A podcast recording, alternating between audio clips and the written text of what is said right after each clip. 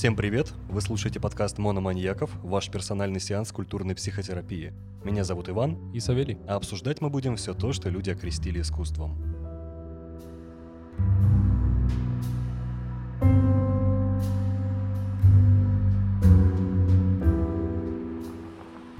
Joy Division. Признаться, я до этого подкаста о них не слушал их именно музыку полноценно. Я кое-что о них слышал, но вот так, чтобы погружаться и слушать каждый альбом или какие-то песни, нет, такого не было ни разу. И поэтому для меня, когда мы их выбрали и начал я их слушать, у меня немного диссонанс произошел, потому что я получил немного не то, что ожидал.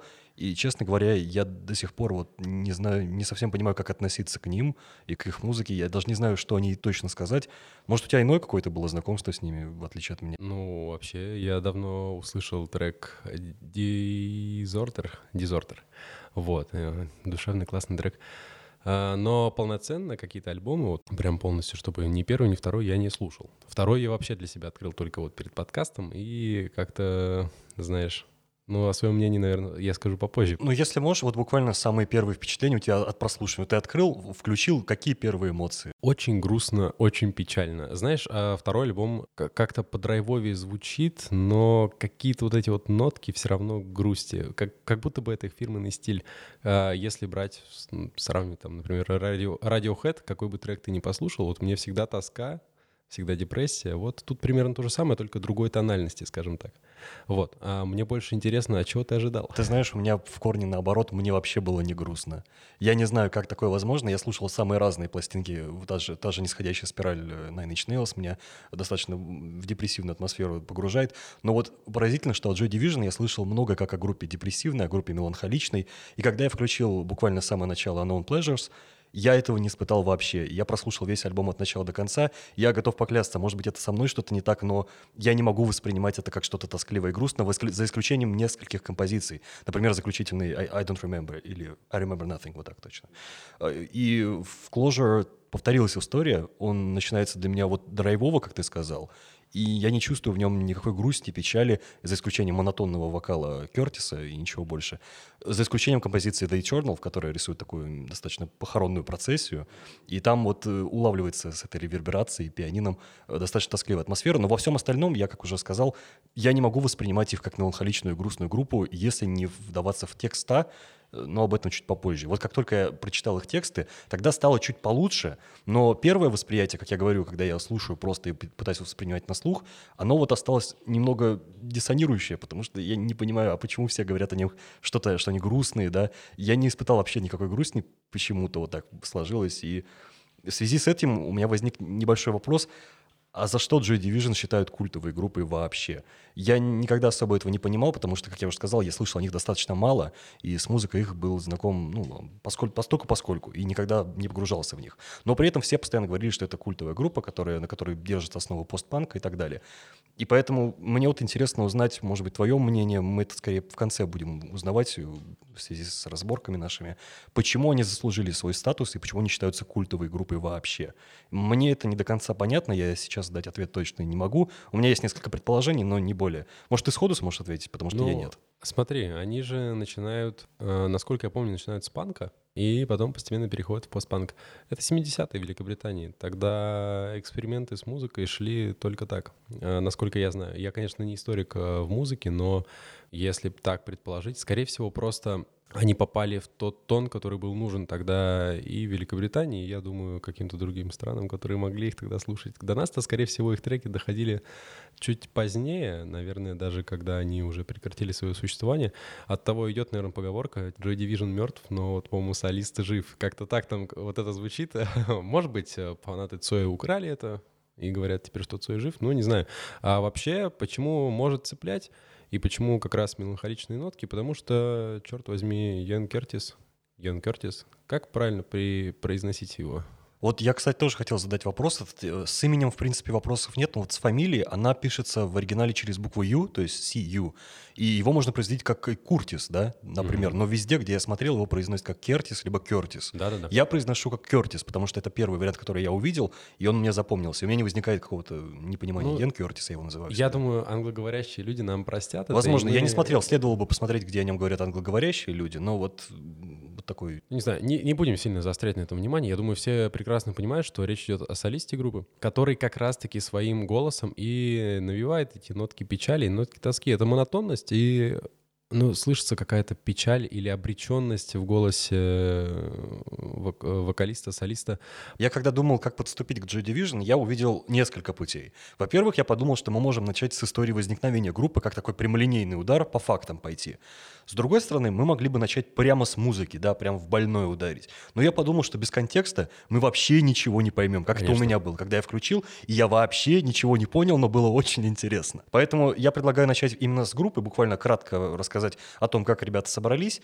У тебя общее впечатление о том, как они образовались, есть какие-то? Потому что у меня есть. Знаешь, ожидаемо спонтанно, как и любой да, да, есть э, английский... Э, ну, давай назовем их рок. Э, у них разные ответвления, но... Вот... Но все это на фундаменте рока строится. Да, окей. Э, любой...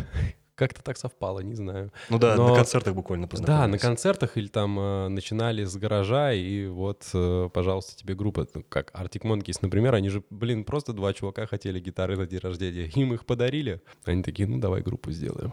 Какое название возьмем? Дебильное.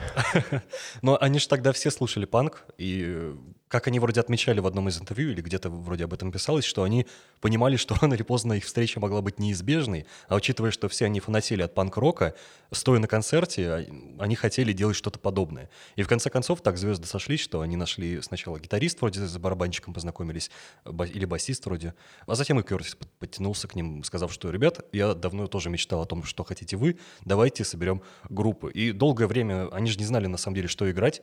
Вроде как у них первые вообще пластинки были вот чисто панковского такого кричащего звучания и ничего более. На каком концерте они познакомились? Я не помню. На концерте Sex Pistols. Ну, панк-рок, ну, чисто да, панк-рок. Я, я про то, что вот эта вот э, спонтанность как раз-таки и характеризует, наверное, рок. А некая анархичность, некая, некая такая, знаешь, противодействие системе. Какая система тут вообще в голову лезет, когда вы просто взяли на концерте, познакомились и... Просто забавно, что изначально они как раз-таки подстроились под систему, если мы говорим про панк-рок как систему, они как раз-таки под нее изначально пытались подстроиться и играть что-то подобное, как Sex Pistols и другие панк-рок коллективы Британии.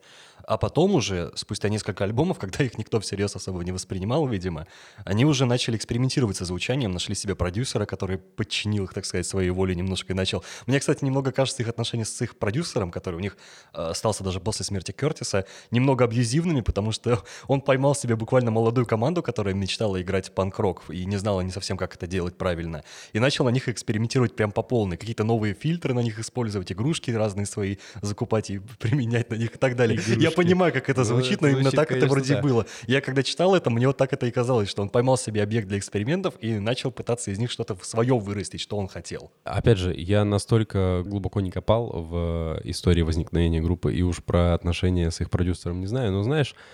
У любого хорошего исполнителя или, не знаю, хорошей группы отношения со своим условным продюсером будут абьюзивные.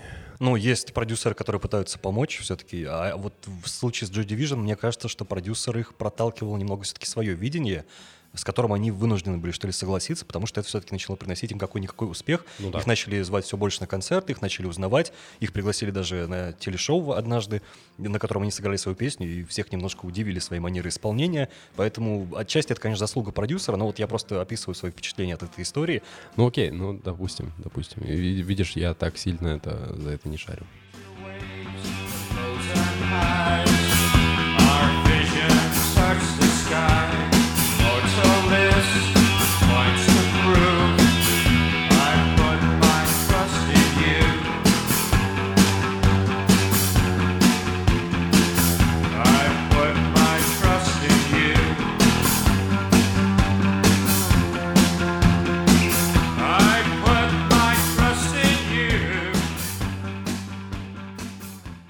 Я думаю, стоит вообще сказать, что такое постпанк, потому что, может, многие не понимают, что это вообще такое.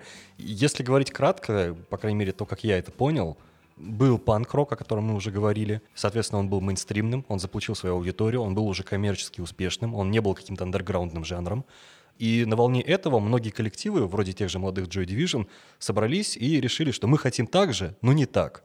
Мол, панк-рок мертв. Панк-рок изжил себя, он коммерциализирован, он бестолков, и он не может называться настоящим искусством. Поэтому давайте, ребят, мы сейчас соберемся экспериментировать и сделаем свой панк-рок с блэкджеком и гитарами. Ну окей, допустим, не гитарами, блин, а клавишками. Клавиш. Синтезаторами. Синтезаторами, конечно. А, как назвал а, клавишник а, Joy Division, а, синтезатор. Машина с клавишами, которые издают звуки. По-моему, он так ее назвал. Но машина ему нравилась, насколько я знаю. Потому что со вторым альбомом, который вышел, клавиш стало намного больше. И, по-моему, это, ну, не столько ударило, наверное, по ним, а сколько, наоборот, дало взлет, потому что, как ты сказал, панк-рок э, изжил себя и стал коммерческим. Ну, я и так не считаю, это я просто их мнение ну, пытаюсь передать. Вообще-то так же и получилось, мне кажется. Любой жанр, рано или поздно, новаторский он или не новаторский, даже если он в, своей, как бы, в своем корне противостоит системе, как панк-рок, ну а чё? Конечно, он должен противостоять системе. Он стал э, сам системой, сам стал частью этой системы. И вот тут выходит Joy Division со своим вторым альбомом, который как раз-таки и можно считать настоящим постпанком, потому что первый еще более-менее как бы панк. Ну, до них были другие исполнители, те же ну, The Doors или The Cure, тоже выпускали свои альбомы до них. И если продолжать развивать тему про постпанк, то там же были кардинальные изменения звучания. Если панк-рок, он такой надрывный, да, с большим применением лидирующих гитар, то в постпанк они отвели это на второй план, на передние перешли ударные инструменты и использование синтезаторов в том числе, и такой монотонный вокал. Атмосфера стала более спокойной, не такой радикальной, да, агрессивной, более меланхоличной и печальной. Как... Иногда я говорю про, про постпанк как король жанра реверберации, вот так я его называю отчасти, потому что каждый раз, когда я знакомлюсь с постпанком, это постоянно такое эхо от инструментов и вокала, и ощущение, будто записывали не на самую лучшую аппаратуру в каком-то огромном да, помещении. Да, да, да. Вот такие эхо и вот это все. И все это прочно ассоциируется с панк-роком, и как бы я не хотел его охарактеризовать иначе, я думаю, каждый, кто слышал панк-рок композицию хотя бы раз, он примерно понимает, что я сейчас имею в виду и что из себя представляет Joy Division. У меня такой скорее вопрос, почему Joy Division все-таки ассоциируется с меланхолией в отрыве от своих композиций? Потому что образ-то у них имиджевый сложился именно такой. Их вроде как слушатели тоже называли достаточно грустной группой еще в свои семидесятые годы. Я думаю, я просто уверен, что все дело в вокале, вот даже не в музыке. Может быть, где-нибудь у них там встают какие-то минорные ноты, минорные ноты, э, но все решает монотонный, грустный, печальный вокал Кёртиса. Мне, кстати, кажется, что не только здесь дело в музыке и в пении Кёртиса. Мне кажется, они тоже выстраивали часть такой образ, потому что я вид... Фото... фотографий их мало достаточно, но, судя по описаниям, они выступали в таком немного casual стиле, в рубашках, с галстуками, и Кёртис на переднем в плане в розовой рубашке, насколько я помню. И при этом он сопровождал свое исполнение такими неестественно роботизированными действиями, из-за чего не все понимали, он танцует, он сейчас упадет в обморок, что с ним, у него конвульсии или что. И вот эта атмосфера, как будто он в транс какой-то погружается. И их костюмы с этими серыми галстуками, будто они на похоронах отчасти. И с Кёртисом в розовый, как будто он вообще не сюда пришел. Оно тоже играет на их имидж, как на такой группы, которая немного не от мира сего. Потому что их саунд, их, его уже тоже описывали как что-то неестественное. Как его называли новая какая-то музыка. Не панк-рок, вроде рок, но что-то совершенно другое. И никто тогда не понимал, как это правильно называть. Это потом пришел термин постпанка. А тогда их имидж, и то, как они пели, и то, что они исполняли, это воспринималось как немножко не от мира сего. И, возможно, это тоже отчасти повлияло на становление их образа меланхоличной достаточно группы, которая во главе с Кёртисом в этой розовой рубашке, которая еще настолько монотонно и грустно и печально поет, иногда выдавая достаточно высокие ноты, э, ну, воспринимается это все как минимум странно. Представь себе типичного, не знаю, участника группы панк-рока. Это что? Это как, как бы он, на его лице, в его одежде читается бунт системы, протест. Он в, там, в рваных джинсах. Ну, в общем-то, мы примерно все понимаем, как выглядит панк-рокер. А тут? Это же постпанк, он как бы противодействует панку, и им нужно выглядеть, ну, как бы более-менее аккуратно, похожими на условных рабов системы в этих галстуках, в рубашках. Ну, это, опять же, только мое мнение, я не знаю, как это на самом деле было, но вот как, как бы создается такое впечатление, что это просто такой протест против панк-рока. Иронично, что постпанк потом ведь вернулся к своему естественному состоянию в виде панк-рока. То есть вроде как революцию хотели совершить некоммерческую, да, что-то новое изобрести, но вот прожил он как-то с семидесятых до середины восьмидесятых годов, а потом как-то немного так подутих и исчез, и как-то и запал исчез, и группы перестали исполнять именно вот чистый панк-рок и ушли в какие-то совершенно другие эксперименты, включая Joy Division, которые распались. Поэтому даже не знаю, постпанк да. такое необычное явление, которое вот зародилось, как ты правильно сказал, из протеста протестующему панк-року, а в итоге растворилось как-то достаточно быстро. Достаточно быстро коммерциализировалось тоже, хоть и не так сильно, конечно. Постпанк э, от чего так недолго-то прожил, как мне кажется. Они же постоянно экспериментировали. И какого-то своего, чего-то своего, условно там устоявшегося на десятки лет вперед не нашли. И поэтому, ну, было логично, что они просто вернутся к року, который был проверен. Они, о, к року, панк-року. Они пытались от него отойти, включая туда клавиши, э, мелодичность, там э, что-то такое эстетичное, э, звучащее, э, не как шум, как в некоторых композициях панк-рока, а вот что-то, что-то мелодичное. Забегая чуть вперед, я хотел спросить у тебя, а ты считаешь, что панк-рок, он умер вместе с распадом Joy Division, и вот после восемьдесят пятых годов примерно? Либо панк-рок жив, жив всегда и будет жить а, дальше? Ну, как бы не могу сказать, что он там жив и процветает, но вот эти вот русские думерские, как их называют, группы, да это же чистый постпанк. Ну, чистый постпанк. Ну, господи, ты послушай, молчат дома, например. Это, конечно, прям не точь-в-точь, как Joy Division, но что-то очень похожее. Такая же монотонность, такие же мелодичные звуки. Реверберация постоянная. Постоянная, да. И, ну, не знаю, по-моему, он жив. По-моему, где-то у нас в России. Ну да, у нас в России панк-рок жив. А знаешь почему? Постпанк. Потому что грустно у нас. Ну да, я как раз таки хотел подвести к этой мысли, что, может быть, панк-рок зависит не от истории какого-то и эволюции музыки.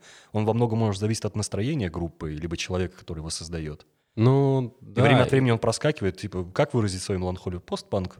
Постпанк. Из-за да. того, что он ассоциируется так. Да, ну, потому что у нас, опять же говорю, в России грустно просто. Все, всем почему-то в России грустно. Ну, но... и в других странах тоже бывает да, грустно, конечно. Но... но почему-то вот именно в России вот в последние года пошла и тенденция на такое возрождение именно русского постпанка. Немного странно а для меня, но я понимаю, я понимаю предпосылки этого, но я не понимаю, почему в других странах не подхватилось это, потому что, ну, в других странах тоже хватает своих проблем. Ну да, но, опять же, задай вопрос, почему Англия, какая там, семидесятых, восьмидесятых, это расцвет и упадок постпанка, как мне кажется. Почему именно там? Что там такого было? Мы, мы с тобой не англичане, мы не знаем. Мы знаем, что в России у нас тут, да, грустно. Да, там молчат дома и прочие, прочие группы. Сейчас не, не буду всех перечислять, хотя я вот сейчас слушаю частенько их, и мне нравятся их треки вот именно за их маленькую нотку депрессивности.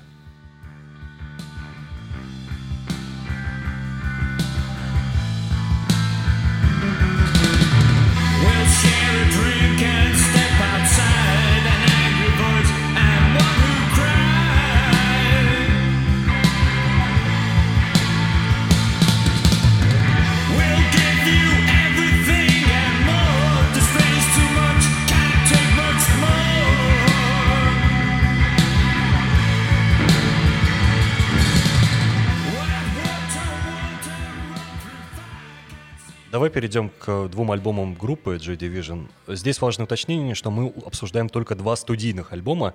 Я недавно наткнулся на очень интересную мысль о том, что вся любая группа — это именно студийные альбомы. Все остальное — микстейпы, какие-то сборники, лайв-альбомы — это все чистая коммерция. И воспринимать это как часть группы, ну, не стоит, мягко говоря. Поэтому я придерживаюсь этого мнения, я всегда так считал, что основная группа — это именно студийные альбомы. И так уж вышло, что за свое недолгое время существования Joy Division выпустила только два студийных альбома, причем один из них после смерти Кёртиса. Мы сейчас имеем в виду Unknown Pleasures и Closure, конечно же. Да, ну так по факту они три года просуществовали.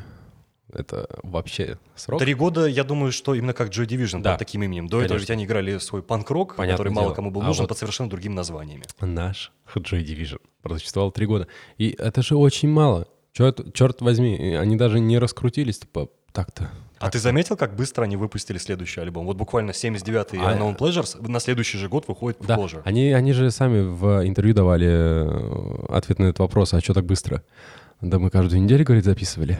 Приходили, садились. Они же были очень молодые, да, им двадцать с чем-то лет было всем вроде как в коллективе. Но Кертису точно было типа двадцать два, двадцать три. Вот. Они все довольно молодые, мне кажется, вот, вот это веяние панк-рока, оно даже здесь их преследует. Типа давайте быстрее соберемся в студии, запишем, сделаем наше, свое, по-новому, так сказать. Пока молодые, может быть. А, нет, нет, нет, нет. Просто они молодые, но не надо брать в расчет возраст. Они просто были увлечены этим и делали это с душой, отдаваясь. Ну, для них это была, наверное, в хорошем смысле работа. Вот, и поэтому не грех было посвящать этому столько времени. Хотя тоже трек в неделю. Хотя, наверное, это много. Не знаю, я вот не музыкант, не могу сказать. Ну, ну знаешь, я бы не назвал постпанк музыку какой-то суперсложной, требующей слишком много времени на создание. Но при всем моем уважении, я не самый мой любимый жанр, честно скажу. Но вот прослушав именно Unknown Pleasures и Closure, я не воспринимаю их как слишком сложные композиции, в которых вот прям нужно продумать все до мелочей. Поэтому мне кажется, что композиция в неделю, в принципе, достаточный срок, чтобы создать одну композицию как минимум. Вот не могу согласиться. Это же все искусство. Оно никаких рамок не требует, как по мне. И поэтому, скорее всего, они просто поддались этому, не знаю, этой волне вдохновения и просто накатали все это, катали по треку в неделю. Опять же, мы не знаем, что там у них, как это было. Ты мог бы описать звук альбомов Unknown Pleasures и Closure вот буквально несколькими эпитетами? Ну вот первое впечатление только от музыки, не от лирики. Это немного сложнее, но я попробую. Если представить, что ты едешь в закат на своем маслкаре где-нибудь, не знаю, Америка, да не Америка, почему-то у меня вот эти вот степи американские, рыжий закат, грустный закат, вот ты понимаешь, что это закат чего-то большего, чем просто очередной день, и у тебя играет Unknown Pleasure, она прям четко ложится на, не знаю, на какое-то, у меня, у меня на четко какое-то дорожное звучание, как бы, как бы странно это ни звучало, но мне прям хочется поехать в закат именно под первый альбом Joy Division. А у меня почему-то, наоборот, ассоциируется первый альбом, да и второй тоже именно с, с Англией, вот туманами ее морскими. Вот так вот, вот так вот по-разному у нас. Как-то не, я даже не знаю, а что тебе на это ответить. Ну да, ну классно. Ты, кстати, оценил, как они используют инструменты? Вот, например, ударные же, они звучат достаточно прямолинейно, то есть там ритм, его, он очень быстро улавливается, и, в принципе, он сильно-то не меняется в течение композиции, в каждой, в принципе. И везде лидирует бас-гитара, абсолютно везде. Она создает вот этот необходимый ритм, и иногда к ней подключаются лидирующие гитары где-то там на заднем плане, которые бремчат, как, например, ну, да, да. в New Down Fates. Кстати, моя любимая композиция на Unknown Pleasures. И вот это все создает такую ритмику необычную достаточно, с холодным звучанием, которым потом подключается еще и вокал Кертиса, и все это звучит вот именно в какой-то немного транс погружает. Не знаю, может быть, только первый, но типа уснуть за рулем и съехать в кювет, наверное, так у меня. Но второй нет. Клоза мне не так прям... не не такой а, мелодичный, что ли, кажется, не такой трансовый. Я, я называю такие композиции глючные. Они у тебя заедают в голове, и ты просто, не знаю, качаешь головой, ну, да, или, или можешь просто вырубиться под них. Под Unknown Pleasure легко, легко. Если ты сможешь убить этот поток странных каких-то грустных воспоминаний из своей жизни, из моей даже короткой жизни, но, черт возьми, гру- грусти оказывается куда больше, когда включаешь Joy Division в наушниках. А что касается Closure, вот, честно говоря, он мне нравится чуть меньше, особенно первая его половина, но вот начиная часть с Heart and Soul и до Decades, до самой последней, мне прям эти песни очень нравятся. То есть, особенно The Eternal, которая следует эту похоронную процессию, она звучит очень интересно для меня, именно с музыкальной стороны. И при этом, я сейчас скажу очень кощунную вещь, но вокал Кертиса для меня всегда отходил почему-то на второй план по сравнению с музыкой. И это обычно феномен для меня, потому что в музыке я всегда воспринимаю вокал четче, чем музыкальную составляющую. И только вот Joy Division я начал прислушиваться именно к музыкальной составляющей, инструментальной. А вокал Кертиса, он звучит где-то вокруг меня, он что-то поет, я большую часть не понимаю, потому что он немного бубнит в микрофон. Ну да, да. Да, я понимаю, что так задумано, но как факт просто говорю. И я вот обволакиваюсь именно вот инструменталом, который звучит с этой бас-гитары, постоянно лидирующей, битом, который постучит мне по ушам прям сильно. И вот все это покрывает таким слоем вокал Кертиса. И я его воспринимаю и одновременно не могу воспринимать. А, ну это такой многослойный, многослойный торт из ощущений. Он так и должен, мне кажется, прям четко вклиниваться куда-то сюда в мелодию, и ты не, не можешь его уловить, но он у тебя в голове. Чудеса вокала Кертиса. Я тебе говорю, он врезается в память только так. И опять же, я считаю, что все заслуги можно дать этому парню, который поет. Это, опять же, шутка, но, к слову, о хорошей и моей любимой песне из альбома Closure Isolation. Черт возьми, она прям очень хороша. Заметил ли ты, что на Closure синтезатор используется чаще? Да, намного я, чаще. Я об этом и сказал тебе вначале. Вот. Но это же связано именно с тем, что они просто хотели экспериментировать, вот и по, по, поэтому у них вклинивается синтезатор. Просто и... странно, что они на Unknown Pleasures не использовали вот так активно, за исключением каких-то шумов, вроде I Remember Nothing, в котором вот эти шумы разбивания вещей да, каких-то да, да. используются. Но как только ты начинаешь слушать Closure, он буквально начинается с синтов каких-то и продолжается, продолжается, продолжается. Они буквально используются в каждой песне, а одна композиция, я бы напомнил тебе его название, если бы вспомнил, но не могу припомнить сейчас, какая именно. Кажется, вот одна из последних, вроде twenty-four hours, вот она прям построена на синтах. А, нет, самая последняя, Decades.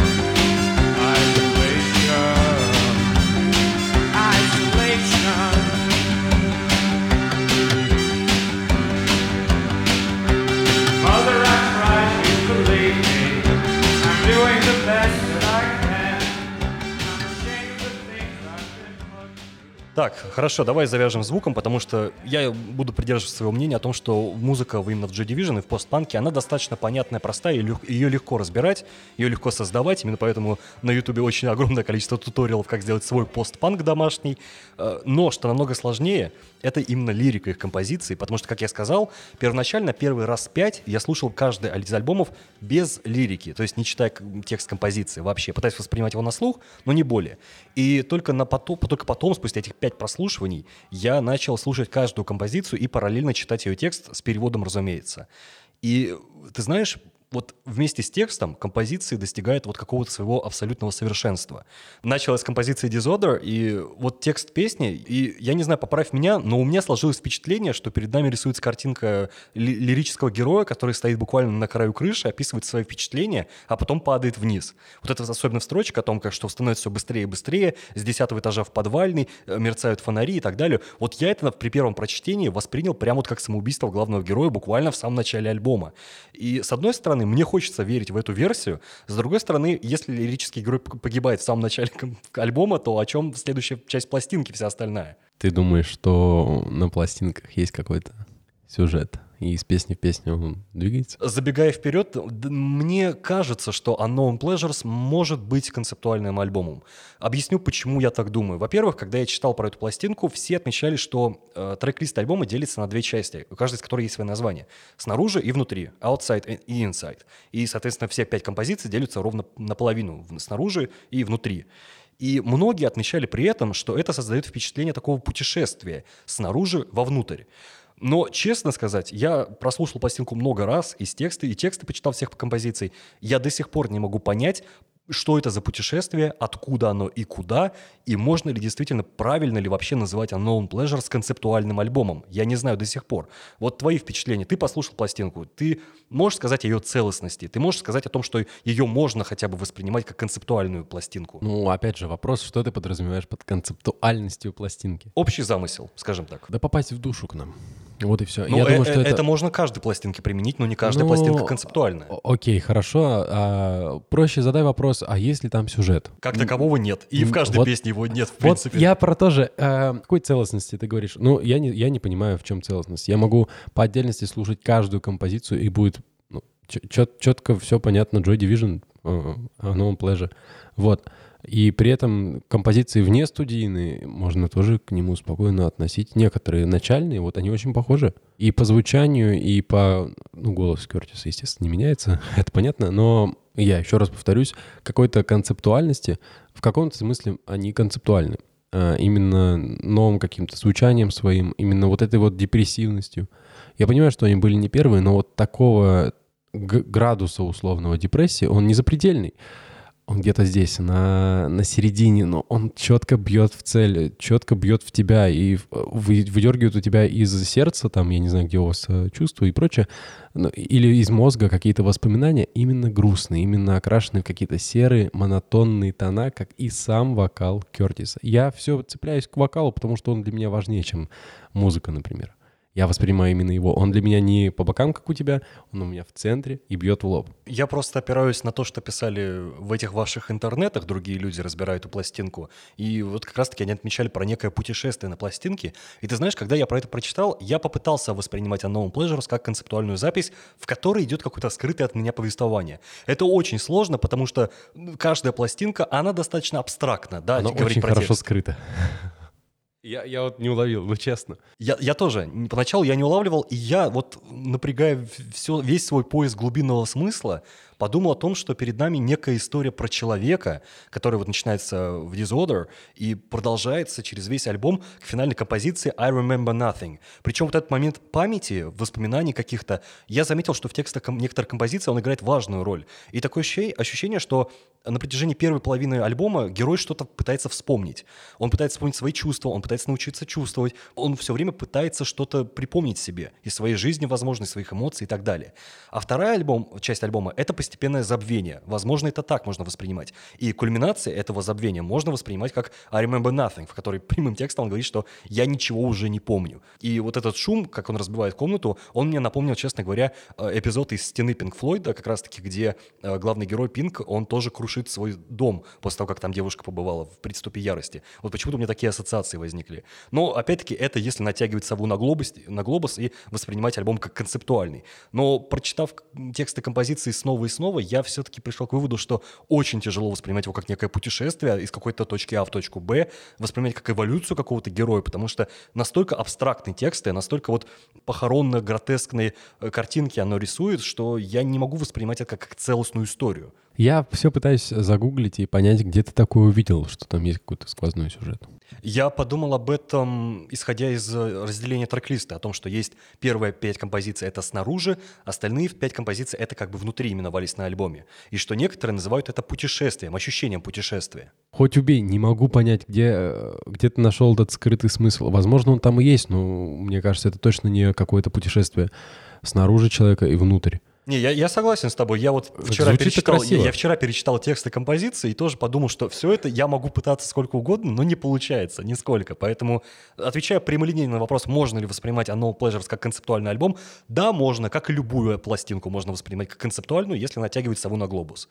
Но если говорить объективно и пытаться как-то ее оценивать и со стороны именно наличия какой-то связанной истории и концепции, наверное, все-таки нет. Только то, вот то, что ты рассказал про некую атмосферу, звучание вокала Кёртиса, вот это Это все, вот это можно воспринимать как концепцию альбома, но в таком случае Closure воспринимается как концептуальный альбом. А именно вот как история какая-то про эволюцию лирического героя, это вряд ли. И я все, опять же, все в попытках осознать то, что ты сказал.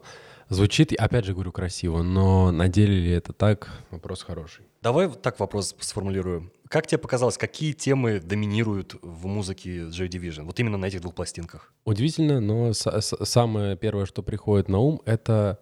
В Unknown Pleasure поиск смысла, а вот в Closure попытка избавиться от этого смысла. Почему? Для меня э, ощущения важны, и э, Unknown Pleasure воспринимается куда, куда более глубже для меня, куда более печальнее и депрессивнее. Сами тексты песен, ну, опять же, оставим мо- моего любимчика Disorder. Он все пытается, пытается почувствовать и, и ждет, когда какой-то дух в него вселится. Вот, это, вот эти вот чувства, мне кажется. У меня есть дух, но я теряю чувства. И он падает вниз. А, кстати, да, вот этот образ, что он падает вниз, он прям четко почему-то читается. Ну да, я тоже его заметил, но мне кажется все-таки, что нет. Ну окей, просто я так воспринял текст композиции. Я тебе могу сказать так. Я разбирал буквально каждую композицию с обоих альбомов. Я не все помню. Честно, из-за да, звучания, да. из-за текста тоже. Но, как мне показалось, абсолютно все тексты песен, они так или иначе привязаны к личности Кёртиса. Кёртис — личность, на самом деле, достаточно интересная. Во-первых, он страдал от эпилепсии. Это было... Да, вот такое... это, это я знаю. Да. Вот, это а было... он был наркоманом. Это... Почему? Разве? Ну, Разве? Да, да. Я не... а, по-моему, он употреблял. Хотя да, он, у него первая попытка самоубийства как раз-таки была с помощью наркотиков. Он был при смерти от передозировки. Могу да, соврать, да, да, было такое. Он соврать. Пытался вызвать у себя самоубийство передозировкой, да, да, да. но не успел, так сказать. Не сработало, не получилось, не фартануло.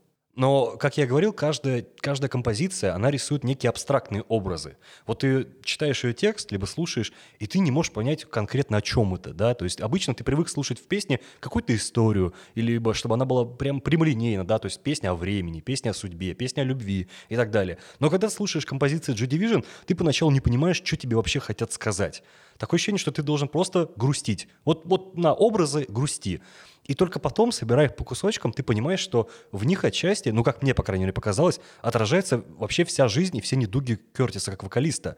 Возможно, где-то это притянуто, но так или иначе здесь есть темы и его плохие взаимоотношения с женой, которые вызваны тем, что он ей изменял с другой девушкой и любил их обоих, но не мог выбрать, кого именно. И его мысли про религию, в том числе, например, композиция «Wilderness is Unknown Pleasures» — это самая настоящая, как я воспринимаю, критика религии или христианства, если уж конкретно говорить. Здесь и его взаимоотношения с группой, и со своей болезнью в виде эпилепсии, из-за того, что он не мог уверен быть за себя, за то, что он не упадет в обморок прямо на концерте, и все это тоже здесь есть. Та же самая Disorder, Disorder, которую ты постоянно приводишь в качестве примера, ее же можно воспринимать как вот именно песню об эпилепсии, о том, что я теряю чувства, перед глазами мерцают какие-то огни, все, он падает в обморок. Эпилепсия самая настоящая. Откуда он там падает, да не без разницы, но в принципе почему бы и нет. Ты все пытаешься найти какие-то глубинные смыслы и прочее, а тебе не кажется, что человек просто хотел высказаться? А я так и думаю. А, я о, не пытаюсь... своих чувствах. Я, я не пытаюсь как-то а, ну, глубинно найти я смысл. Я пытаюсь привязать каждый текст песни к личности Кёртиса и к его судьбе, так или иначе пытаюсь привязать. Не везде это у меня получается, но, например, есть композиция та же «She's Lost Control», и вот в ней я не знаю, от чего именно падает и девушка, и почему она теряет контроль. Ты, кстати, как думаешь, от чего? Она скорее там, там метафорично падает. В плане она теряет контроль. Ты ее довел, вот условно. А от чего он довел? Это любовные отношения? Либо она... Что с ней? Люб- любовь. И все? Ну, да, по-моему, да. Ну, а что с ней еще? Ну, просто здесь а можно то... опять-таки подвязать это к эпилепсии Кёртиса. Та- там же поется про то, что э- ей становится хуже, но не физически.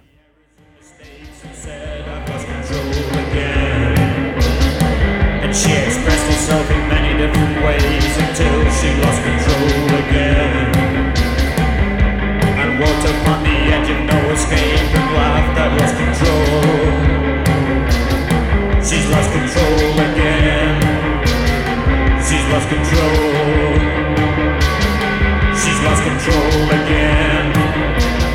She's lost control. Или вот, например, если взять Shadowplay, буквально ведь взаимоотношения Кёртиса с публикой. Shadowplay переводится как «игра теней», и можно воспринимать ли это как образ Кёртиса, который как тень выступает перед публикой, скрывая свою болезнь, скрывая все свои, в принципе, наверное, проблемы жизненные, но публика не воспринимает его как человека, у которого есть какие-то свои личные проблемы, что вот буквально он может сейчас в обморок упасть. Они воспринимают его как вокалиста, может быть, своей любимой группы, да, который, вот как ты говоришь, для тебя играет первостепенную роль в, в коллективе, и что его вокал ты воспринимаешь первее даже, чем музыку, всю остальную. А мне кажется, что это история э, свидания давно встречающейся пары. Ну, в общем-то, он э, там поется «Я жду тебя там в, в глубине своей комнаты», «Я жду тебя там в центре улицы». Опять же, об усталости постоянной поется. О том, что он, например, устал в этих отношениях, там, смотреть на ее попытки там суицида, там про это поется. Затем, угрожая холодным оружием, их потные тела совершили попытку совокупления. Я мог только недоверчиво смотреть, как толпа расходится. Совокупление с девушкой, которую он ждет. Я нашел истину в театре теней, где, где ты разыгрывала собственную смерть. Я уже не знала, как убийцы, встав в четыре линии, танцуют на полу. Мне кажется, это не про публику, нифига. Ну, кстати говоря, учитывая взаимоотношения Кёртиса с его женой и с любовницей, в принципе, Shadowplay можно действительно рассматривать как историю про взаимоотношения мужчины и женщины. Причем достаточно не абьюзивные, а трагические взаимоотношения. Не могу сказать, охарактеризовать их как абьюзивные или нет, но... Да, трагичные, очень трагичные. В одном плеже эм, идет какой-то поиск смысла. В каждой песне человек пытается ответить на какой-то вопрос. Конечно, вопрос хороший, на какой именно вопрос, но у меня почему-то создается впечатление, что просто Кёртис пытается задавать вопросы, ответ на который сам не знает, и пытается найти смысл хотя бы, не знаю, продолжать жить, наверное. Хотя это очень драматично и трагично звучит. Могу, могу приукрашивать какими-то своими фантазиями. See the horrors of a faraway place. Meet the architects of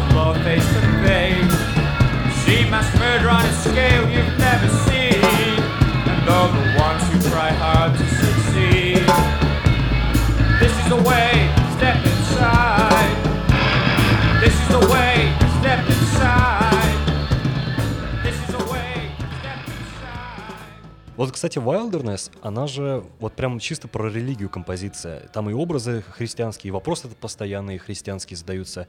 И я лично ее воспринял как чисто критику христианства и ничего иного. Не, разумеется, это не критика, может быть, открытая, да? Это скорее вопросы, которые задаются религии, от Кёртиса лично. Потому что, насколько я помню, из его биографии он был увлечен религией, вопросами его в какой-то момент своей жизни. Поэтому неудивительно, что в какой-то момент религия отразилась и на текстах его песни. Видишь, она мне не так сильно запала, как тебе. И это ты у нас любишь социальные какие-то вопросы, которые решаются или высмеиваются, или там, я не знаю, пытаются найти смысл этих э, социальных проблем в песнях. Это ты у нас любитель покопаться. Я-то такой, знаешь, э, чистый дефолтный слушатель, который просто слушает красивые, красивые песенки. И потом, если ему сильно западает, находит смысл песни такой глубоко, но все равно красиво. Мне кажется, что в композициях из Closure, вот Кёртиса и чего-то его личного, этого намного больше, чем на Unknown Pleasures. Потому что вот даже сейчас мы обсуждаем песни с Unknown Pleasures, и мы не можем прийти к единому пониманию, о чем он говорит там. В то время как в Closure, мне кажется, что вот буквально каждую композицию можно так или иначе достаточно легко привязать к каким-то жизненным трудностям Кёртиса в тот период времени, восьмидесятые годы, из-за которых он впоследствии буквально очень скоро покончил с собой, и пластинка уже вышла после его смерти. Ну вот э, возьми тот же Isolation. Господи, да он же об одиночестве.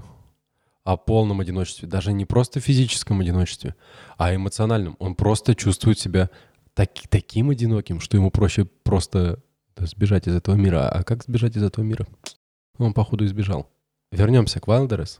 Да, это критика христианства. Я вот сейчас освежил в голове у себя, и да, это прям четко, четко критика. Я не понимаю, зачем? А что он, что он ему сделал-то? Он очень много интересовался религией, в принципе, и когда ты интересуешься такими достаточно острыми темами, то ты просто не можешь не написать о них песню. Вот, кстати, у тебя не создалось впечатление, что Isolation, которая вот настолько, как ты признал, грустная песня про одиночество, тотальную отчужденность от всего мира, она воспринимается как достаточно веселая песня. Как он поет это Isolation, как будто он про пандемию поет, а не про собственное одиночество. Вот у меня, вот хоть тебе, я не могу воспринимать ее как грустную балладу об одиночестве, ну вот вообще никак. Да, да, я тебе уже говорил, что Closure вообще весь воспринимается довольно бодренько. И, скорее всего, это просто работа на контрасте. А, кстати, это разве неплохо? Ну, вообще, да такой знает. Контраст. Вроде песня про достаточно грустную тему, но воспри... не воспринимается она как что-то меланхоличное и грустное. А чего ты должен заплакать? Уединение, isolation, изоляция и другие имена, другие переводы этой песни. Не знаю, друг, не знаю. Ну, да, даже если она бодро вас, э, воспринимается... Все, весь настрой тебе, весь движ сбивает тебе именно звучание Кёртиса, его вокал. Начинается там она бодро, как только вступает в силу э, звучание голоса Кёртиса, тебя спускает с небес на землю, при, принижает и говорит, ну, тут как бы в небесах классно, а вот тут грустно. Грусти вместе со мной. Я даже вокал его не могу воспринимать как что-то грустное. Вот правда. Ну, не знаю. Как, конкретно в этой песне. В других он поет действительно тоскливо, может выдавать из себя высокие порой надрывные ноты, но вот конкретно в Isolation я, я слушал ее раз пять и не мог даже догадаться о том, что это песня про одиночество. И только исходя из названия. Конечно, мне больше нравится первый альбом, второй классный, драйвовенький, но, но этот контраст, ну, он читается. Да, он очень сильный. Ну, какие-то очень яркие, веселенькие синты, бит такой заводной достаточно. И тут вступает Кёртис, начинает петь про свое одиночество, и ты уже не знаешь, как к этому относиться. Тебе грустить, тебе в припляску идти, слушая про песню одиночества. Я не, я не знаю. Ну вот, мне кажется, для этого и сделано, чтобы каждый нашел что-то свое. А, вот ты там, например, в хорошем настроении, ты не, зада- не задаешься вопросом, о чем песня. Ты просто ее слушаешь, тебе весело. А если тебе грустно, ты услышишь Кёртиса, пойдешь, почитаешь текст. Возможно, если тебе надо что-то разжевать, пойдешь, почитаешь, в чем смысл. Загонишься и такой, ну-ка, давай первый альбом. Зная репутацию Joy Division как меланхоличной группы, я вряд ли буду воспринимать любую песню с названием Isolation, я буду воспринимать как что-то веселое. Но опять же, ты говоришь как человек подготовленный, а неподготовленный наткнется на нее в рекомендациях ВКонтакте, например, там, или в iTunes, и все. Ну, согласись, что репутация Joy Division, она до, даже до сюда дошла, да, и конечно, большинство людей конечно. Знают, что это такое, никогда не слышали, но знают, имеют представление, что это за да, группа, да, да, как, да. Она, как она звучит примерно, и какого настроения она должна быть. Даже никогда не слышав ее. Если ты предложишь э, в тусовке своих знакомых включить, а давайте Joy Division послушаем, а вы веселитесь, день рождения у вас. Ну такие, не-не-не. В смысле, а вы слушали? Нет, нет, не хочу. И ты просто незаметно включаешь им Isolation, и они такие, качает. Ох, классно, ребят, давайте потусим. Да даже Atrocity Exhibition, ну, выставка жестокости, она начинается с такого бита очень заодного тун-турурун, тун-тун-турурун, вот это, как будто на марш какой-то идешь, очень веселый. Да и сама она звучит, ну, честно сказать, вот это про то, что я говорил в самом начале, я не могу воспринимать песни Joy Division как определенное что-то грустное, за исключением нескольких. Но в большинстве своем я включаю композиции буквально в самом начале, когда я только начал с ними знакомиться, и мне вообще не грустно, мне больше интересно, мне вот, вот реально, мне хочется понять, о чем ты мне поешь. Может быть, это меня на слезу пробьет. Потому что так я, ну, не могу. Хоть убей. Хоть вокал действительно тоскливый, монотонный, все равно вот какого-то такого эффекта грусти, меланхолии на меня они не производят от слова совсем. Но это, опять же, у каждого свое восприятие Joy Division. Ну, вот я, видимо, склонен к тому, чтобы погрустить, посидеть дома в одиночестве в кресле с сигаретой, просто включить... Ну, простите мне, мои дизордеры-то, а, вот, а, ну, потому что для меня это, наверное, самая грустная песня у Joy Division.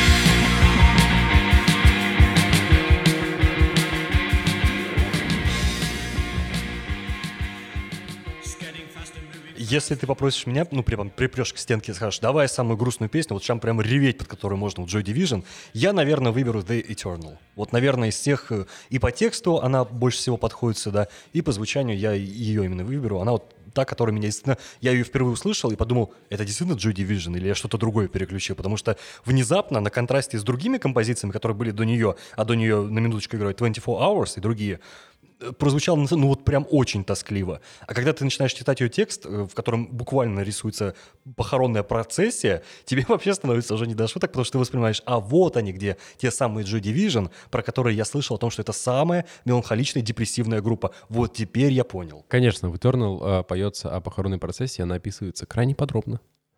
И, естественно, если ты слушаешь и понимаешь, о чем речь, тебе становится грустно от самого факта. Но надо понимать контекст, зачем они это написали. Это же в память о Кёртисе, насколько... А, нет. О, дурак, нет, что несу? Нет, нет, нет, вообще нет. нет Во-первых, я, я тебя хотел просто поправить, что не они написали, тексты писал только а, Кёртис. Да, да, и да, более все. того, я прочитал о том, что группа даже его тексты не слушала как таковые и не знала, о чем он вообще поет. Вот знаешь, вот почему я такую ошибку допустил? Да потому что накладывается контекст, который пришел после его смерти. Ну, как в воду глядели, господи, я А вот это, понимаю. Кстати, еще один из вопросов. Можно ли в контексте, уже после его осознавая, что Кёртис мертв, и он покончил с собой, воспринимать особенно композиции из Closure как вот такие э, предсмертные послания и отчасти признания, и при, м, крик о том, что я собираюсь убить себя. И Eternal, она как раз-таки говорит о том, что прямым текстом буквально, что я собираюсь себя убить. Да, похороните меня там-то там. Начните уже похоронную процессию меня. А, но при этом он не забывает сказать о том, что он вечный. Просто мне странно, что группа говорит, что мы никогда особо не слушали тексты Кёртиса. Блин, вы с ними столько концертов отыграли. Мне кажется, это для красного словца. Возможно, сказано. Но просто очень странно звучит, что перед вами прошел вот буквально целый альбом из десяти композиций, в которых прямым текстом это говорится, и вы не восприняли это. Это не в вину им, но просто вот как-то немного странно я это воспринял. Опять же, мы пытаемся заглянуть куда-то туда, где нас никогда не было, и никогда мы там не окажемся, куда-то в их судьбы. И пытаться понять, они пытались или не пытались, да скорее всего. Они же были хорошими друзьями все, ну, насколько я знаю. Опять же, только мое мнение, но такое ощущение складывается. Скорее всего, они слушали, скорее всего, не пытались помочь, но человек был настолько в, в той стадии безысходности, что вот последний альбом, нате, мой, мой, мой последний альбом.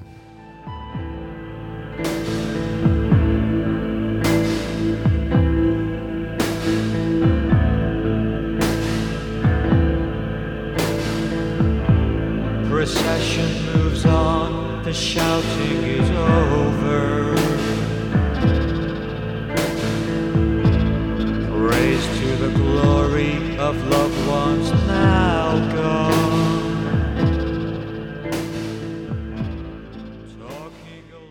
Ну, ты, кстати, согласен, что Closure по сравнению с Unknown Pleasures воспринимается реально как предсмертные записки да, Кёртиса? Да, да. Вот он буквально все о себе поет.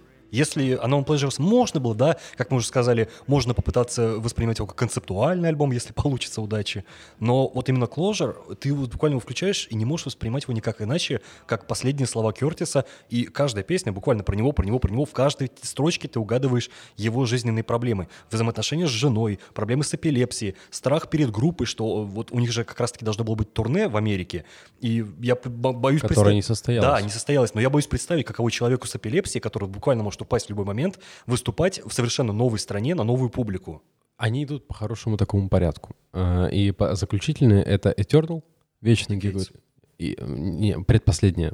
Предпоследнее — это Eternal, в которой говорится о том, как гроб опускается вниз. А Decades, как первое с Decades? Десятилетия. Ну вот, вот, а, вот опять я же. Я понимаю твой замысел. Я, я понимаю, что ты хочешь связать все композиции и сделать из Closure концептуальный альбом. Я понимаю. Простите. Но я, я тоже пытался, но все ломает композиция Decades, которую очень много раз трактуют как песню вообще про войну.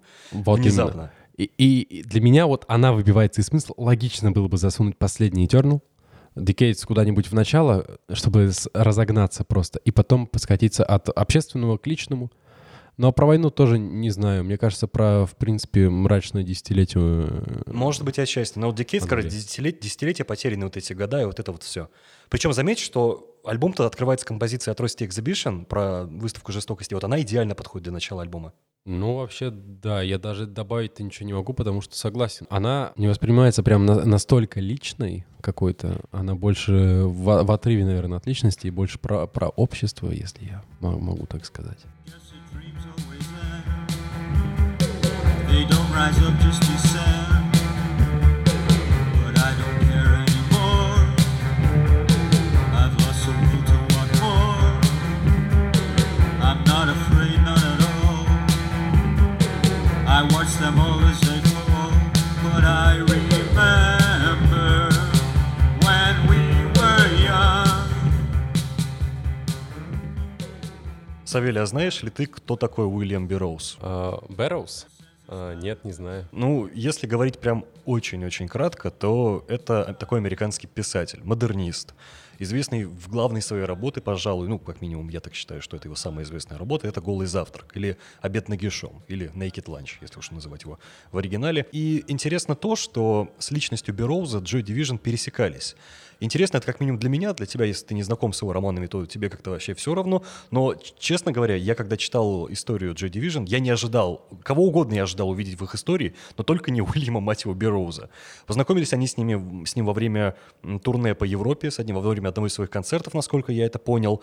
И интересно то, что они не просто с ним познакомились. Можно утверждать, что Йен Кёртис был знаком с творчеством Берроуза, которое, мягко говоря, очень-очень специфическое. И более того, он не просто был с ним знаком, у нас есть подтверждение тому, что он был очень близок и с ним знаком, в виде одной из песен, которая напрямую отсылает к личности Берроуза и к его произведению, а именно я говорю про песню «Interzone» из альбома «Unknown Pleasures».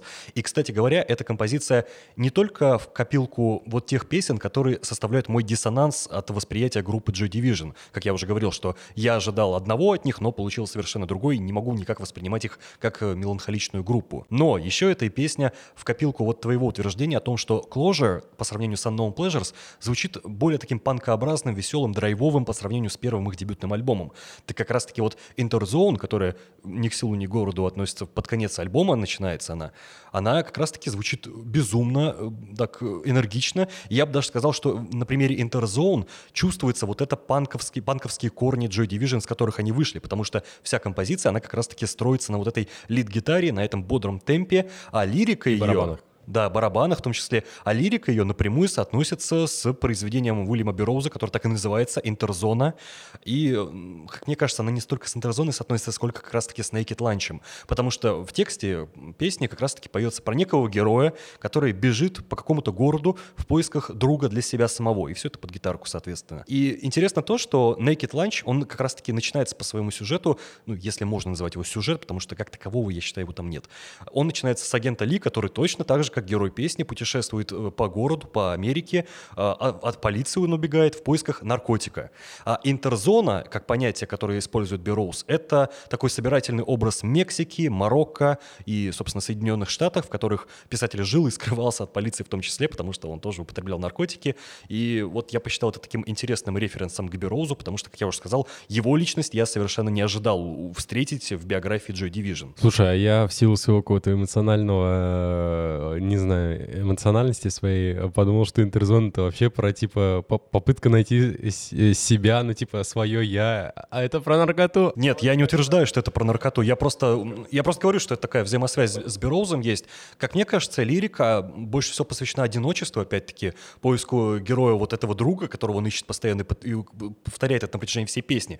Но вместе с тем это совершенно не соотносится с бодрым таким настроем песни, с лидирующей-то гитаркой. И вообще Интерзон контрастирует со всеми остальными песнями на пластинке Unknown Pleasures, что очень странно. И опять-таки возвращаясь к твоему замечанию о том, что Closure для тебя звучит более так а, а, панкоподобно по сравнению с Unknown Pleasures. И вот как раз-таки Интерзон вот служит таким контрастом по сравнению с другими песнями на пластинке. Ну вот я хотел про нее сказать, что такая скорее... Я думал, что это, ну, типа, просто исключение из правил. К тому же она стояла в конце, почти в конце, а, предпоследняя, насколько я помню. И я подумал, ну, блин, решили панкануть под конец, ну а что, нормально. Да, бодренько, да, да, под нее прям кажется, что тебе нужно бежать.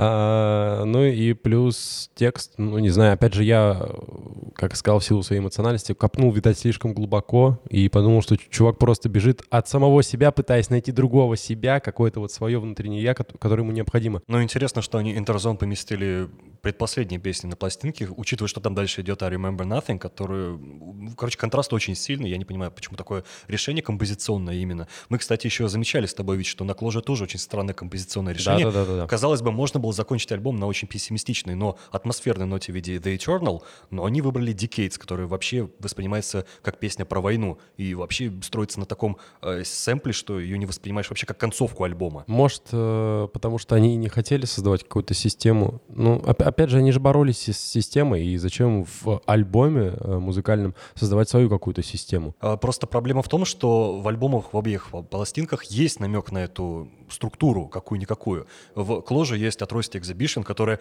воспринимается как такое приглашение на концерт их личный, типа сделай шаг вперед, step inside, посмотри, как здесь все это разворачивается действие, посмотри на меня, как на исполнителя, как я бьюсь в припадке перед тобой и исполняю песни свои. И в Unknown Pleasures тоже можно воспринимать как э, Disorder, тоже воспринимать как такую открывающую композицию, которая задает тональность всей пластинки и даже намекает на какую-то связанность с композицией. Но потом мы подходим к концу, который звучит Интерзон, внезапно, ни с того ни с сего, а в Closure это и вовсе Decades, и композиция как таковая, какая-то структура, Культура, про которую мы здесь говорим с тобой, она внезапно разрушается, по крайней мере, для меня. Мы говорим, вообще-то ты говоришь только про структуру, а я, наоборот, считаю, что у них нет никакой структуры. Это просто песня. Но намек на нее есть? Ну, блин, намеки можно искать где угодно. Это ты увидел этот намек, а может быть, тысяча других, таких же, как я, намек не увидели и просто на Unknown Pleasure погрустили, а на Closure, ну, блин, драйвовенько сказали и все, послушали. Я-то просто обывало, а ты куда-то глубоко копаешь, друг.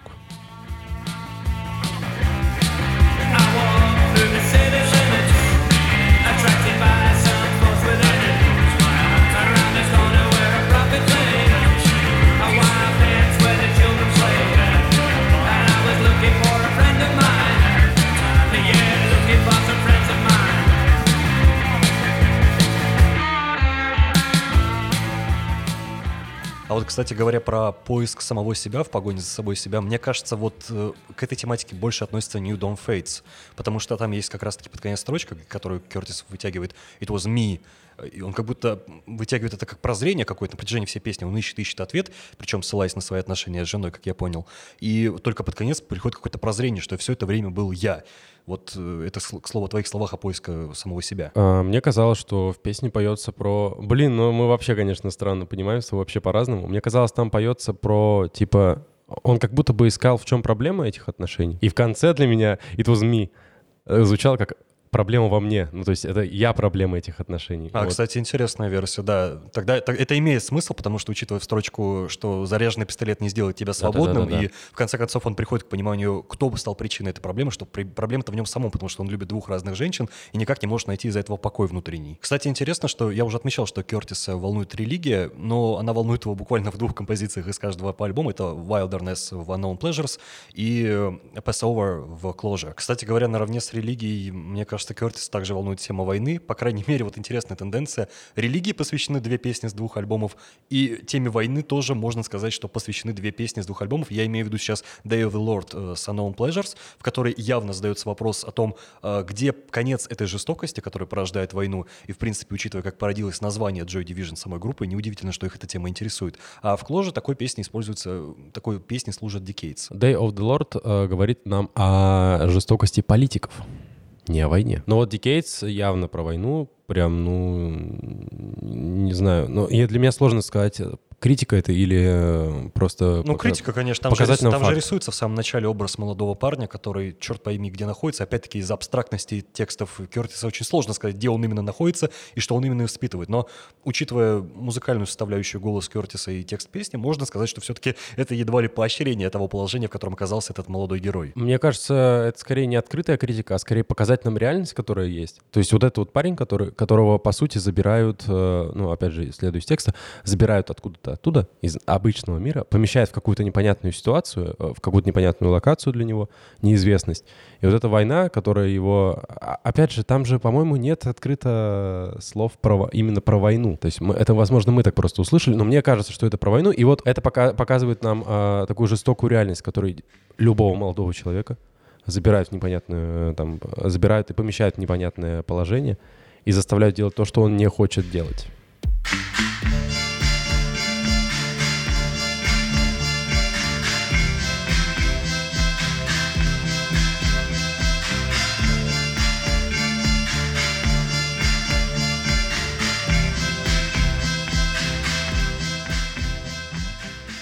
Меня вот больше, знаешь, что интересует? Название альбомов, и можно ли их как-то подвязать к содержанию их, потому что мне нравится, в принципе, разгадывать, ну, названия тех или иных альбомов, почему именно такое название выбирают.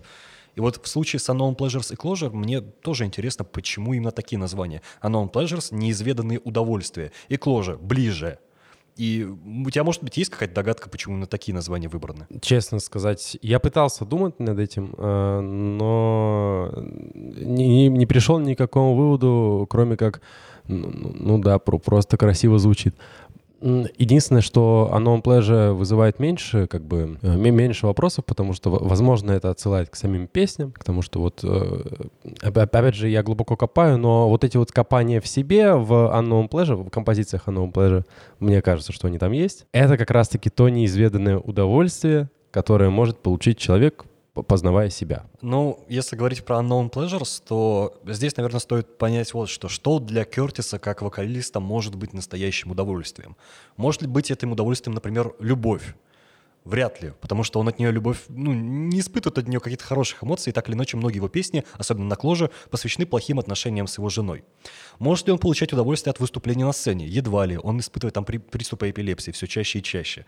И из-за этого чувство такое, что он подводит группу. Может ли он получать удовольствие от музыки, от того, что он сочиняет песни? Вот тут скорее да, учитывая, конечно, манеру его пения, кажется, что ему больно это все петь, но это скорее следствие такое, да. Да, но иначе и не скажешь. Вряд ли он с веселой улыбкой поет все, что пишет.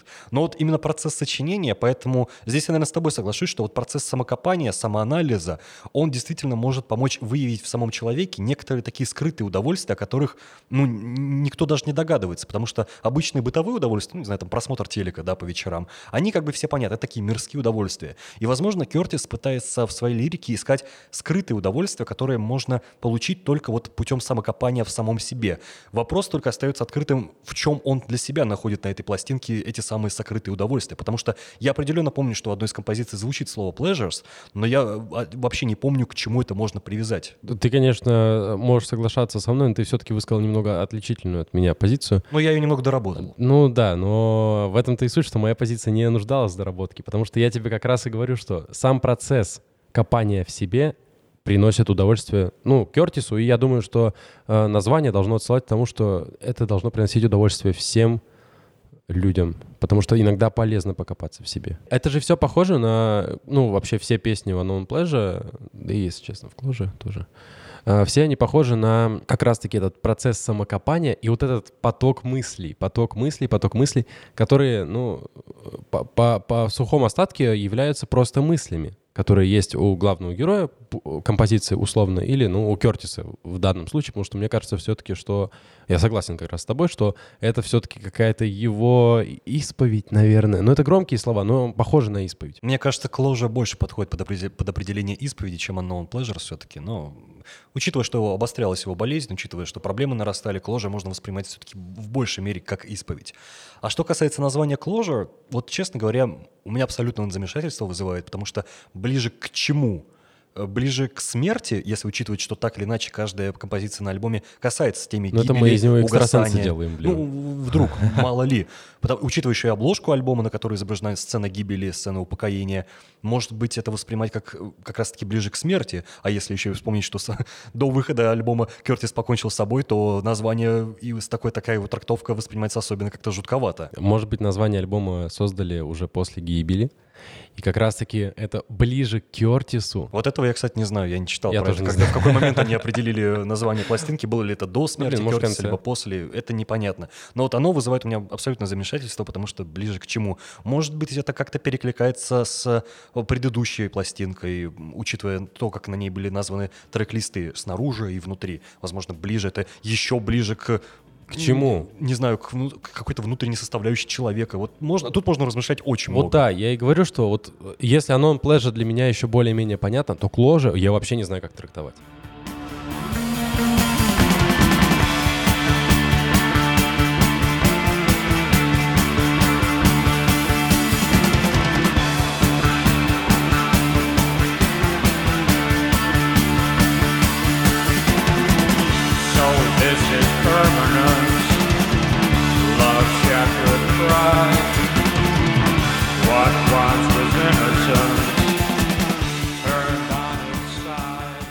Подытоживая все вышесказанное, можно ли разделить как-то темы композиции обоих пластинок на какие-то секции? У нас есть тема любви, для Кёртиса актуальна, опять-таки, учитывая взаимоотношения с женой и с любовницей. У нас есть э, некие такие абстрактные самокопания в самом себе, поиск ответов на вечные глобальные вопросы. У нас затрагиваются темы войны, политики, как ты также предположил, и даже темы религии у нас тоже здесь проскакивает. Э, вечные философские вопросы, вроде того, кто я есть такой, где мое место, и как другие люди воспринимают меня, это я такой кивок в сторону Shadowplay делаю и так далее. Но... Если пытаться это как-то обобщить, то знаешь, какое у меня возникло ощущение? Вот опять-таки это перекликается с твоей фразой о том, что Кёртис копается в самом себе и поет сам для себя. Мне кажется, вот можно описать все, всю лирику обоих пластинок тем фактом, что создается такое впечатление, что Кёртис стоит в каком-то помещении пустом, буквально из четырех стен, поет куда-то в стену, отскакивает эхо, и вот это эхо возвращается в микрофон, и именно эхо, это самое мы и слышим, что можно объяснить, чем можно объяснить реверберацию на каждой пластинке и как составляющую постпанка в принципе. И мне кажется, вот эта метафора, да, разумеется, она выдуманная полностью из головы. Ты красиво сказал. Ну, красиво. Я, пони- я понимаю, это просто метафора, не более. Само собой, они записывались в студии, я просто мечтаю так. Но вот этой фразой о том, что вокалист остается в какой-то пустой комнате, поет в стену, и от этой стены отскакивает эхо, и мы его слышим, и можно, в принципе, объяснить каждый текст пластинки. Они очень сильно абстрактные из-за того, что вот мы, как с Савельем выяснили, их можно трактовать буквально как угодно. Можно воротить и прийти вообще к своим собственным выводам.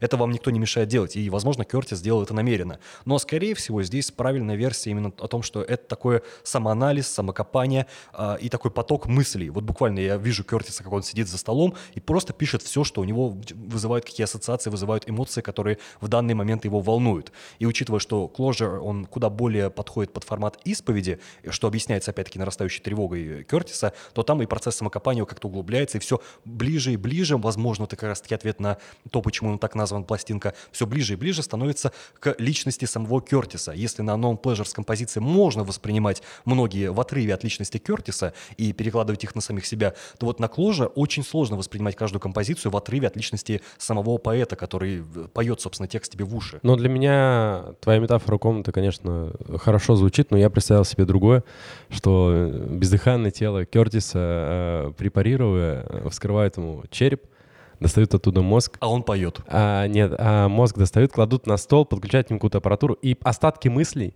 какие-то, которые у него были, которые всегда его волновали, а поэтому его нельзя там структурировать, например, да, как ты поток мыслей у себя в голове структурируешь, это очень сложно, надо иметь недюжую выдержку, скажем так. Условно этот поток мыслей вываливают куда-то, там, я не знаю, в микрофон и, и просто зачитывают голосом Кёртиса. Звучит еще более абстрактно, чем у тебя, еще более сумбурно и странно, но дослушай меня до конца. Я это к чему? К тому, что структурировать нельзя песни и разделить их на блоки. Любовь, война, политика. Мне кажется, это то, что волнует, ну, так или иначе, каждого из нас. Более-менее волнует и политика, и война, и любовь. И все это можно найти, только покопавшись внутри себя. Что и делает Кёртис, а... или метафоричный хирург, который копается у него в мозгах. Start of it all, no portrait so blind, only sheets on the wall. I've seen the nights filled with blood, sport, and pain, and the body's untamed, the body's untamed. Where will it end? Where will it end? Where will it end? Вот с учетом того, что после смерти Кёртиса группа Joy Division как таковая перестала существовать, я хотел задать такой вопрос. Плохо или хорошо это, что сама группа настолько сильно привязана к личности одного человека, а именно вокалиста, учитывая, что без него, оно, как ты правильно сказал, ну, сердце группы, и без него все разваливается? Ну, да, да, конечно. Ну, просто я не могу себе представить Joy Division без э, Кёртиса. Как, как это будет звучать? Как это будет... Э, как это можно слушать? Слушать просто музыку, ну да, классно, классно все звучит, но голос Кёртиса, мне кажется, он решает намного больше, чем музыка. Я даже мог, наверное, послушать его монотонные эти стихи где-нибудь там в театре. Ну это, я опять же, тоже абстрактная штука, но мне кажется, ну умер он, и да, нет смысла продолжать Joy Division. Вот, кстати, ты сказал о том, что они перестали существовать как Joy Division и собрали новую группу. Так они так и сделали как раз-таки. Они собрали New Order как новую ну, группу. Ну, я и говорю. Кстати, интересное соотношение Disorder на Unknown Pleasures, New Order э, как отдельная группа. Интересно такое совпадение вышло. Интересно, нарочно ли? Иронично. Да. А ты слушал, кстати, музыку New Order? А, я сейчас тебе скажу, у меня есть пара треков у них. Но так, чтобы прям, опять же, по альбомам идти... Нет. Я тоже нет. Я буквально вот для этого подкаста послушал самые популярные их песни со Spotify, чтобы иметь... такое общее представление о том, что они начали делать без Кёртиса.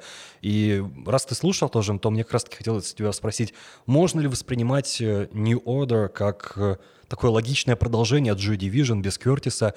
И знаешь, даже мне в некоторых моментах показалось, что New Order могло бы быть таким будущим Joy Division, даже если бы Кёртис не умер. То есть в ходе своей естественной эволюции Joy Division вполне могли, могли бы прийти к звуку New Order, ну, как мне кажется. Не в полной, конечно, мере, не то, что сейчас они имеют, но, возможно, в некоторой степени. Да, понятно, что это чисто электронично, я бы даже назвал это таким клубным звуком, э, и даже Blue Monday включали в некоторых клубах Англии, насколько я знаю, когда она только вышла и стала популярной. И понятное дело, что они очень-очень сильно отличаются от того, что делали Joy Division, как полноценная группа, и очень далеки от постпанка. Но я думаю, ты согласишься, что некоторое влияние постпанка там определенно прослеживается. Да, конечно, если включить их незнакомому человеку абсолютно и сказать, что это одна и та же группа, просто вот они сильно поменяли свое звучание, то он вряд ли тебе вообще поверит. Но я, когда слушал New Order, в некоторых композициях, опять-таки, я не слушал их полноценно, только вот самые популярные композиции на Spotify, но мне показалось, что там есть вот эти вот корни постпанка, и понятно, что эти люди раньше занимались не электронной музыкой, и что вот только сейчас они сменили так стилистику, и кое-что вот от, это, от этого прошлого их там осталось, вроде гитары той же, которая проскакивает, бас-линии ударных, но, конечно, да, электронщина там преобладает в чистом виде с синтезаторами, сэмплами и всей фигней. Кто у них солист? No Name, да? Ну вообще не то, ну блин, ну ты послушай. Он, э, он мне, как мне кажется, он хочет быть похожим на Кёртиса, но у него это прям очень плохо выходит. Ну, по, опять же, хороший представитель Blue Monday. Я не вдавался в подробности текста, не пытался искать глубинные смыслы, потому что мне просто не нравится, как это звучит. Честно скажу, New Order мне не нравится. Я люблю хороший бит, люблю хорошие ударные, но вот Что-то прям слишком много клавиш, как мне кажется. Как будто просто Кёртис умер, и клавишник такой: ура! Сейчас я как раскачаюсь. Сейчас оторвусь, самое время. На кложе я начал, только сейчас вот революционирую по полной. Походу, клавишник и был тем, кто создал New Order. Но не знаем, не будем вдаваться в подробности. В общем-то, нет, не хорошо и неплохо, что они это создали. Потому что, это лично мое мнение, мне не нравится New Order.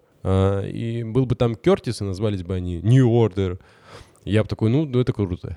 это, это классно, эволюционировали от Joy Division. То есть ты считаешь, что New Order нельзя воспринимать как логичную эволюцию Joy Division, что вот они развалились и кардинально так поменяли свое звучание. А это стоит воспринимать как такой отказ от прошлого, да, отказ, попытка забыть все, что было, забыть прошлый опыт и вообще кардинально сменить стезю свою, свой звук, оставив только такие, ну, некоторые замашки на свое прошлое, предпосылки, некий намек на то, что они делали что-то иное раньше. Я бы не сказал, что это эволюция, но это было логично, что к этому и придет. Ну, без Кёртиса, ну а куда они пойдут? Ну, просто они могли продолжить дальше играть в постпанк. То же самое, просто, просто с другим вокалистом. Ага, найди такого же. Мне просто интересно то, что они сейчас делают.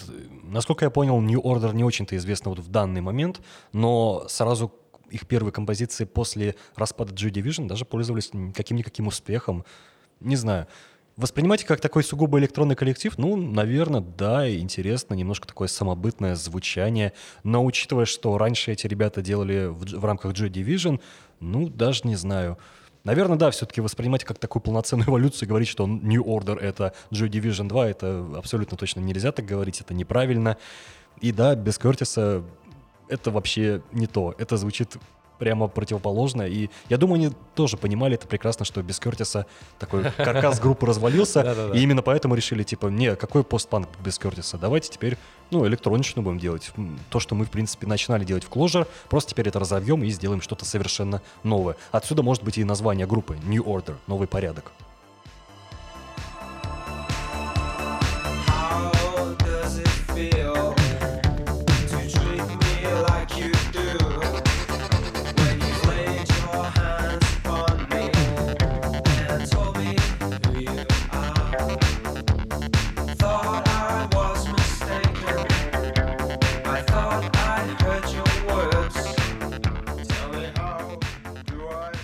Савелий, ты слышал ли композицию, опять-таки, Joy Division «Любовь разорвет нас всех» или «Love Tears Us Apart», которая вышла не в составе Closure, хотя странно, почему они туда не включили, и у которой сложилась такая репутация, как предсмертные песни Кёртиса, его последние песни, чуть ли не его эпитафии, как ее можно воспринимать? Нет, что-то я даже, я даже случайно не, не натыкался. И как-то... Но она, кстати говоря, висит в числе одних из самых прослушиваемых их, их песен, и более того, одна, одна из самых их известных последних песен, и на нее очень часто делают кавер. И даже более тебе скажу, я, я, я так думаю, что ты даже ты ее слушал, ты определенно ее слышал, просто этого не знаешь. Возможно, у тебя именно такая ситуация, как это было у меня, потому что когда я ее включал, я думал, что я ее не знаю. Но как только начался припев, э, я понял, что я где-то эту песню слышал. До этого просто не могу этого вспомнить. Я на самом деле не знаю, почему они ее не включили в Closure тот же самый, потому что даже обложка сингла, она очень сильно схожа с обложкой Closure. Она не схожа, она идентична, просто цветовая, цветовая палитра иная и изображение другое. Ну, тогда да, что-то непонятно, почему никуда не вставили ее, хотя... Но по звучанию вообще просится в Closure, как мне кажется. Тоже так начинается драйвовенько, да и, в принципе, тон такой неплохой. Ну, да, по- и по тексту, да и по тексту песни она, опять-таки, относится к любовной лирике, можно ее так обозначить условно, и рассказывает про взаимоотношения Кёртиса с его женой, с его любовницей. И русская литература. И вот отсюда, и отсюда как раз-таки его мотив главный, что любовь разорвет нас, ну, имеется в виду не, не столько нас, наверное, сколько Кёртиса, но он перекладывает это вообще на все человечество, что проблема, которую он испытывает, она актуальна для любого человека, и такие сильные чувства, они могут буквально разорвать человека любого, абсолютно, не только его, и, что иронично, с Кёртисом это и происходит, в конце концов, разорвала его любовь.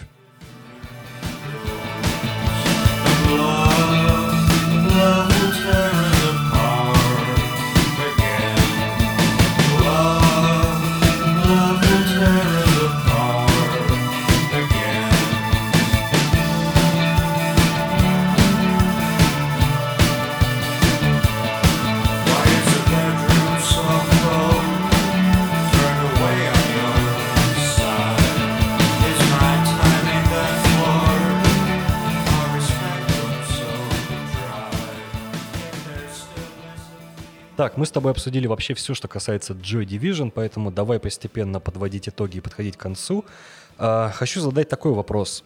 Как ты думаешь, прошла ли проверку временем музыка Joy Division, либо кроме вот названия и статуса культовой ничего от группы-то в принципе не осталось сегодня? А, да, на- наверное, прошла, ну, по крайней мере для меня, проверку временем, потому что я открыл ее не когда она, например, начала звучать из каждого магнитофона тогда, из каждого радио. А, я вообще-то не был рожден тогда. И Joy Division я открыл, ну, году, наверное... Ну, если грубо, девятнадцатый-двадцатый год, и я вот случайно натыкаюсь на Joy Division, и вау, класс. Особенно Unknown Pleasure тогда, в то время, мне почему-то по моим еще подростковым мозгам ударил хорошенько так. Я прям задумался над жизнью, над смыслом жизни. Ну и вот как бы это совпало так, что время, пред, как, время располагало тогда. Так что да, ну для меня лично...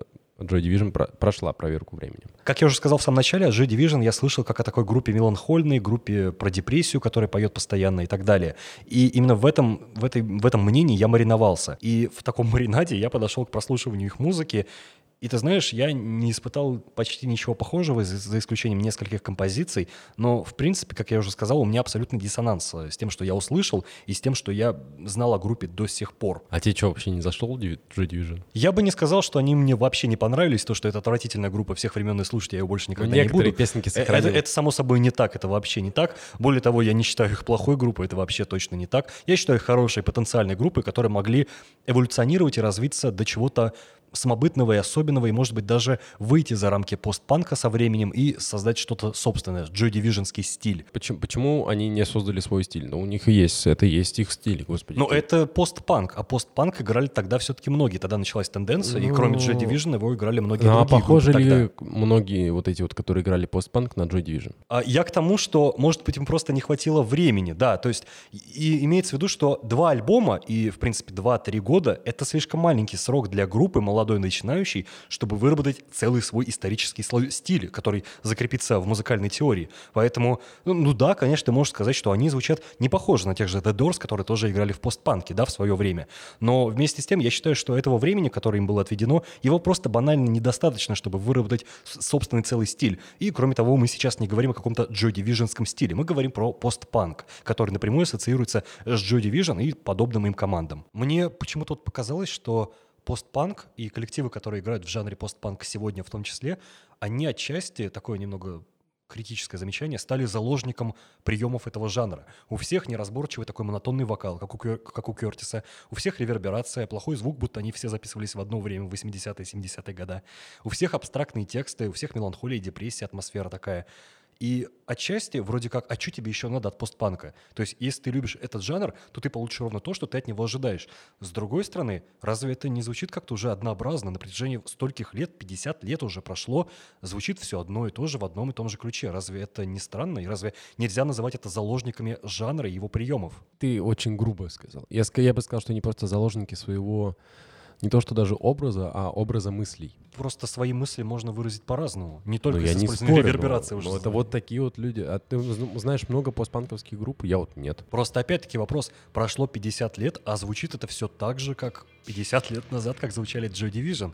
И, с одной стороны, я и не обвиняю, и не говорю, что это все-таки вот прям клише-клише, потому что это такой жанр, это его приемы, и окей, ладно, я это готов принять. Просто разве самим не хочется какое-то, ну, движение вперед, каких-то новых приемов и эволюции? Ну, вот просто мое маленькое замечание, не более. We-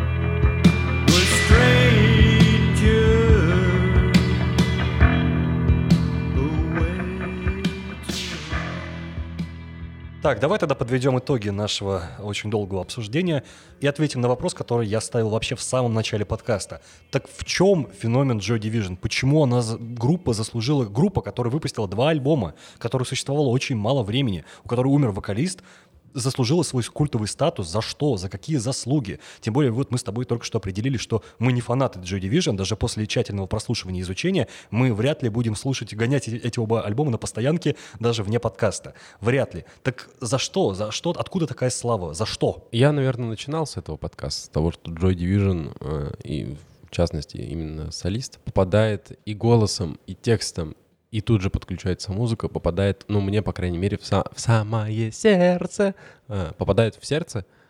А, и если ты изучаешь в дальнейшем, там, например, текст, то и попадает еще и в голову. Очень точно бьет в цель, очень точно бьет, а, не знаю, в, в контекст тех переживаний, в которых я, например, нахожусь. И из-за этого у тебя под, на подсознательном уровне вызывается какая-то симпатия к, не только к солисту, а к группе в частности. Поэтому, мне кажется, они популярны среди других а, людей. Я бы не сказал, что их слушают сейчас. Вот ты, ты слышал взрослых людей, которые их слушают? Я вот не слышал. Вот все, условно, подростки, и там юноши и юные леди э, слушают Joy Division, потому что нас в это время, во время там, переходного возраста, например, или там перехода в взрослую какую-то жизнь, там студенчество, так или иначе волнуют те вопросы, которые, например, волновали, да по сути же нашего ровесника Кёртиса. Ну да, вот. Кстати, ему же двадцать с чем-то да, лет, то есть да, буквально да. на два-три года старше, конечно, чем мы сейчас. Слушай, у тебя такой немного романтический взгляд на... Ты от, отталкиваешься Я романтик. От, ты отталкиваешься от музыки, от лирики, от того, как это может соотноситься с другим человеком, который это слушает, и что вот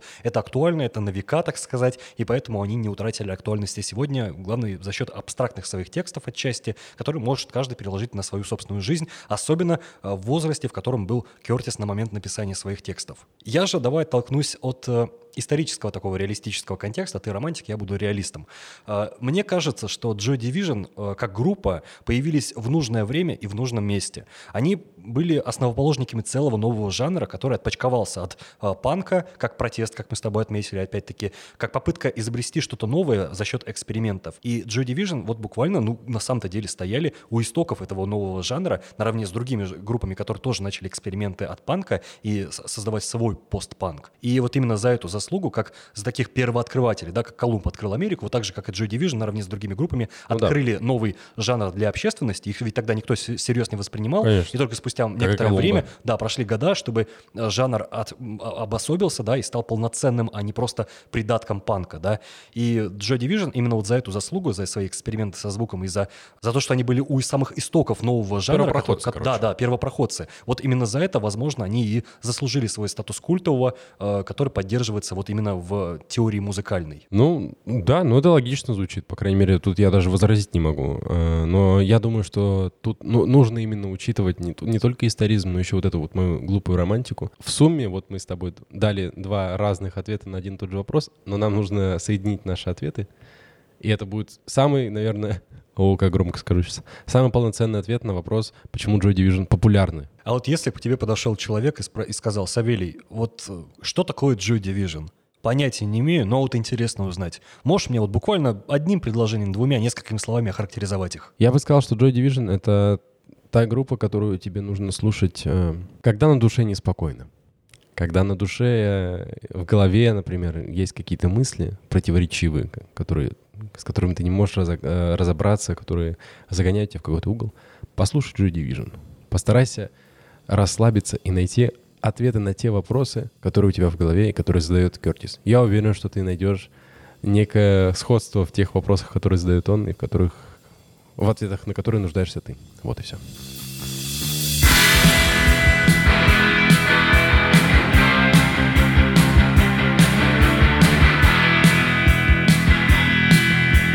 Center of the city where a road's been waiting for you. To the depths of the ocean where a hope sang searching for you.